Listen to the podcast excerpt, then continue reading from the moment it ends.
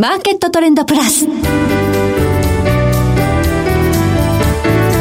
の番組は日本取引所グループ大阪取引所の提供でお送りします。皆さんご機嫌いかがでしょうか？大橋ひろ子ですコモディティ日経平均先物などデリバティブ取引の最前線の情報をピックアップ今日はエネルギーアナリストポスト石油戦略研究所代表大場紀明さんをスタジオにお迎えしています。大場さんこんにちは。よろしくお願いします。よろしくお願いいたします。足元原油価格ちょっとこう小幅なもみ合いでそうです、ね、あんまり動きがないんですが、はい、ひょっとしたらこの12月から大きく動くかもしれないという、はい、12月何があるんでしょうか、はい、あの12月5日にですね、はい、実は EU がロシア産の、えー、原油の輸入を禁止するという制裁が、はい、はい、これは発動するのが12月5日なんですね。はい。でなんかロシアに対する経済制裁ってもうガンガンやってるんじゃないかって思ってる人いらっしゃると思うんですけども、はい、実はもうこれだけこう実質的な影響効果のある経済制裁という意味ではあのこれが初めてになるんじゃないかなっていう気がするんですよね。はい、ついにそれがあのやっとというかあの始まるということで。ヨーロッパがロシアからの原油を買わないぞ、っていうことなんですよね、はい、これで何が一体起きるのかって想像もつかないんですが、はい、考えられる、まあ、このリスクについて、ね、はい、結構複雑なんですけども、はい、あの頑張って説明しようかなと思います、よろしくお願いいたします、その前に今日の主な指標をお伝えしておきましょう今日大引けの日経平均株価は26円70銭高27,990円17銭で取引終了しました。そして今、代償の日経平均先物夜間取引スタートしました。今、28,000飛び50円で推移しています。日経平均ボラテリティインデックスは18.87でした。そしてコモディティ、東京プラッツドバイ原油、中心現月23年4月切りは、日中取引の終値で1390円高7万1100等円でした。えー、大阪金先物23年10月ものは日中取引の終値で83円高7964円となりました。ではこの後大場さんに詳しく伺ってまいります。マーケットトレンドプラス。さて、ここで番組からのお知らせです。日経225先物や金先物など、大阪取引所に上場している先物オプション取引が祝日でも取引できるようになりました。次回取引が可能な祝日は11月23日勤労感謝の日です。祝日取引の実施日や商品の詳細は JPX ウェブサイト祝日取引でご検索ください。さて今日はエネルギーアナリストポスト石油戦略研究所代表大場紀明さんをお迎えしております。はい、大場さん12月5日からヨーロッパがロシア産の原油、まあ、石油製品を輸入停止する。はい。90%。石油製品は2月5日。で、まずはえー、原油。原油からなんですね。はい、ですね。はい、で、あの、すべてではなくて90%程度というふうに言われてるんですけども、あの10%は、あハンガリーなどですね内陸部のパイプラインでの輸入している国、はい、これはあのちょっと他の入手手段がないということで免除されているんですけども、はい、あの9割はあの海上輸送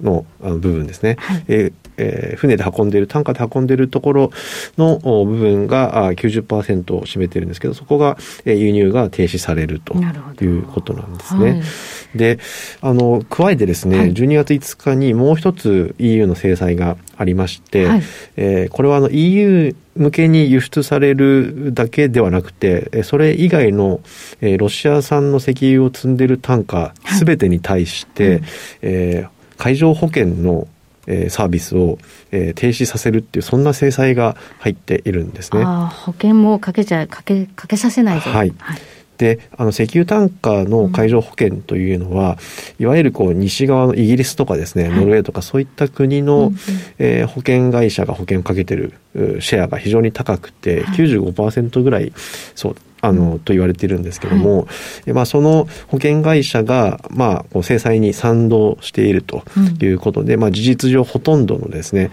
えー、ロシア産の石油を積んでるタンカーが保険サービスを受けられなくなるのが、まあ、12月5日ということなんですね。はい、で、そうしますと、まあ、通常のビジネスをやっている事業者からすると、保険なしでは、うんえ取引できなくなってしまうので、はい、えー、ロシアの石油を積んだ船というものが、えー、事実上ほとんど取引できなくなってしまう、はい、ということになってしまうんですけども、はい、えー、そうするとちょっとあまりにもマーケットに対する影響が大きすぎると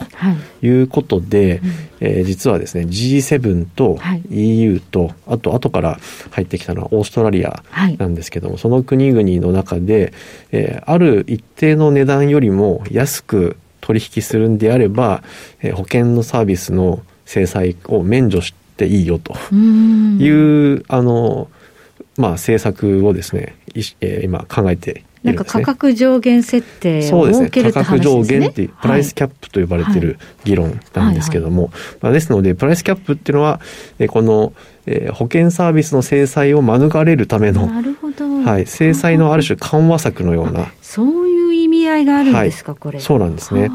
で、そうすれば、その、ロシア産の石油の流流通は維持した上で、はい、えー、値段を下げて、うん、ロシアの収入を抑えることができて、まあ、みんなハッピーだろうと。いう、そんなあのプランなんですよね。はい、で、まあ、それがあのうまくいくのかっていうところが次の問題になるわけですけどなんかもうすでになんかインドとかはね守らないで、はい、中国も多分そうでしょう。そうですね、はい、当初はその、えー、ヨーロッパ以外というかですねあの、まあ、インドとか中国がロシア産の石油をたくさん買っていたので、うん、それがこう問題視されていたんですけども、はい、最近はあのイエレン財務長官の言い方が変わってきまして、うん、もういいよと好きな値段で買ってくださいと。見逃すぞってはい。はい、っていうふうに言い始めたんですね。えーはい、で、これはその当初は、えっと、巻き込もうと思ってたんだと思うんですけども、それが難しくなってきたということの表れでもあるんですけども、はい、えー、まあ言い方としてはですね、あの、価格上限策をやっているおかげで、まああなたあなた方も安く買える、うん、あの価格交渉力がついて安く買えるんだから。なるほど。我々のおかげで安く買えるでしょ、はい、安く買いなさいってことですね。これが我々の目的だというふうに、はい、まあ最初そんなこと言ってなかったんですけど、巻き込めなかったから許容するってこと、ね、許容するって形で、うん。はい、まあみんな安く買えるからいいじゃんというふうに言い始めたんですね。うん、でところがですね、えっ、ー、と一方ロシア側が、ロシア側は、あの、価格上限の値段よりも安く取引する、うん、相手国にはもう何も一切売らないと。ああまあそう言いますよね。はい。はい、というふうに言ってるんですね。はい、えー、従いまして、その G7 などが決めている上限価格、うん、これまだ決まってなくてですね、はい。はい、11月25日に出ると言われてるんですけども、はい、えー、その価格よりも、えー、安く取引するとロシアが売らない、うん、ということになりますので、はい、えー、それよりも少しでも高い値段であれば、まあ、ロシアは売ってくれると。はい。はい、だけど、アメリカ側の制裁としては、保険つけませんよってことになるんですね、はい、そうなんです。その上限価格よりも上だと、今度は保険サービスの制裁が発動してしまうとい。うことで、はいはい、まあ、ロシアとアメリカ、どちらにも睨まれないように取引をするには、うん。うん、今後設定される上限価格よりも値段を上にして、その上で、えー、西側諸国の保険会社を使わないで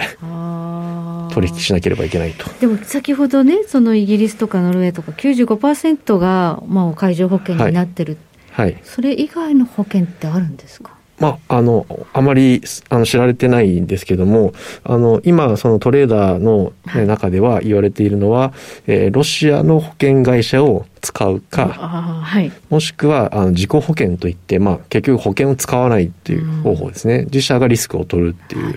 えー、方法での取引ということを、えー、想定されています。何かあった時は自分でリスク全部カバーっていうの怖いですよね。でも過去にもですね、いろいろその湾岸戦争の時とか、はい、いろいろ戦争などが起きるとですね、はい、えー、保険を使わずに、まあ、果敢にリスクを取って、えー、トレーディングする事業者っていうのは結構たくさんあったので、はい、えー、まあ、そういうことも、まあ、あの慣習というかあのあるにはあるんですけども。今平時ではないと考えるならばそうですね。それでこう、うん、取りに行けば鞘が取れると。いうことで、はい、まあそうやってその億万長者になっていった人も。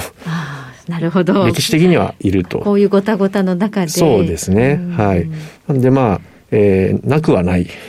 話ではあります、はいまあ、これ、各その国家、そして企業レベルでの取引どうするのかっていうのは、それぞれの判断、ね、そうですね、ですからもう、これはもう国がうんぬんというのを超えてですね、うん、そういうそのリスクを取る事業者が、えー、どれだけ出てきて、えー、流通が、まあえー、継続するかどうかっていうのが、うん、結果的な流通量に関係してくるのかなというふうに思います。原油価格にはどのような影響があるでしょうか？はい、えーまあ、今申し上げたように、うん、え通常の、え取引ではないので、はい、えーまあ、そんなにスムーズにいくとは、ちょっと考えにくいですよね。ねはい、えー、そうなるとですねあ、あともう一つ、最初に申し上げたように、EU はそもそも、はい、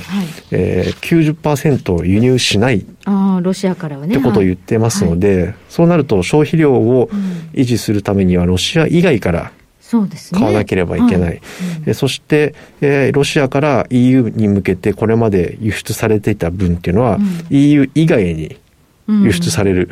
ことになりますので、はい、えー、まず EU 向けに輸出してたロシアの石油っていうのは大体アジアに向かうというふうに考えられてますから、はいはい、えー、距離がめちゃくちゃ伸びますよね。はい、はい、えー、大体5倍ぐらいえー、時間がかかると言われているので、それだけ、えー、タンカーが占有されている時間が長くなる、はい、で EU も世界中からかき集めてこなければい。けないので、輸送が大変なりますね、はい、えー、そうすると、えー、これまでロシアが EU 向けにさばいていた量が全部さばききれなくなる可能性が、えー、高くて、はい、結果的にロシアの生産量が、えー、縮小する、うん、なので、えっとまあ、そこの割合はちょっとわからないんですけども、はい、えっとその、えー、果敢なトレーダーの頑張り、うん、どのぐらいか、ね、どのぐらいかって形ですね、はい、まあ、結果的にその流通量が減ってタイトになる可能性は高いというのが一つと、うん、えー、あと今申し上げたような非常にもう不確実な要素がたくさんありますので、はい、その単価のチャーターとか保険の、はい、えー、適用であるとか、はい、えー、そういった不確実な要素が、えー、急激に増すということでファンダメンタルな面よりもですね、うん、えー、その、えー、取引の不透明さによる混乱、うんの部分で、えー、原油価格の上昇リスクっていうのが大きくなるんではないかなっていう気がいたします。そうですね。上がる可能性の方が高いでしょうかね。そうですね。よほどそのリセッションとかが、うん、えー、前面に出てこない限りは、はい、えー、取引の混乱っていうのは、えー、十分大きくなるような気がいたします。それとあと、WTI 原油とロシア産原油の価格にだいぶその差が出そうですよね。そうですね。ロシア産を買える国は多分、うん、相当安く買うことができて、えー、ベンチマーク価格は高く高い状態が続くと。じゃあそのスプレッドを狙う取引なんかも出てくるということ。そうですね。はい。はい、わかりました。今日はエネルギーアナリスト、ポスト石油戦略研究所代表、大場紀之さんをお迎えいたしましてお話を伺いました。大場さん、貴重なお話どうもありがとうございました。ありがとうございました。そして来週です。来週はマーケットエッジ代表取締役小菅勉さんに商品先物市場の現状と今後の見通しを伺ってまいります。それでは全国の皆さんごきげんよう。